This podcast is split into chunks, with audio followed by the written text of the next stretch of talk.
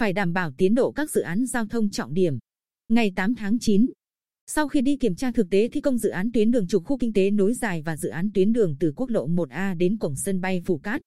Phó Chủ tịch Ủy ban Nhân dân tỉnh Trần Châu yêu cầu Ban Quản lý Dự án Giao thông tỉnh và Ban Giải phóng Mặt bằng tỉnh phải tập trung thực hiện các giải pháp, đảm bảo tiến độ các dự án nói trên.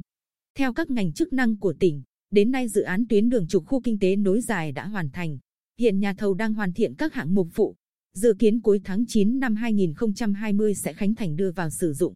Dự án tuyến đường từ quốc lộ một A đến cổng sân bay Phù Cát chưa giải quyết xong công tác đền bù và giải phóng mặt bằng. Đến nay vẫn còn tám hộ ở phường Nhơn Thành chưa chịu nhận tiền đền bù, tháo dỡ công trình.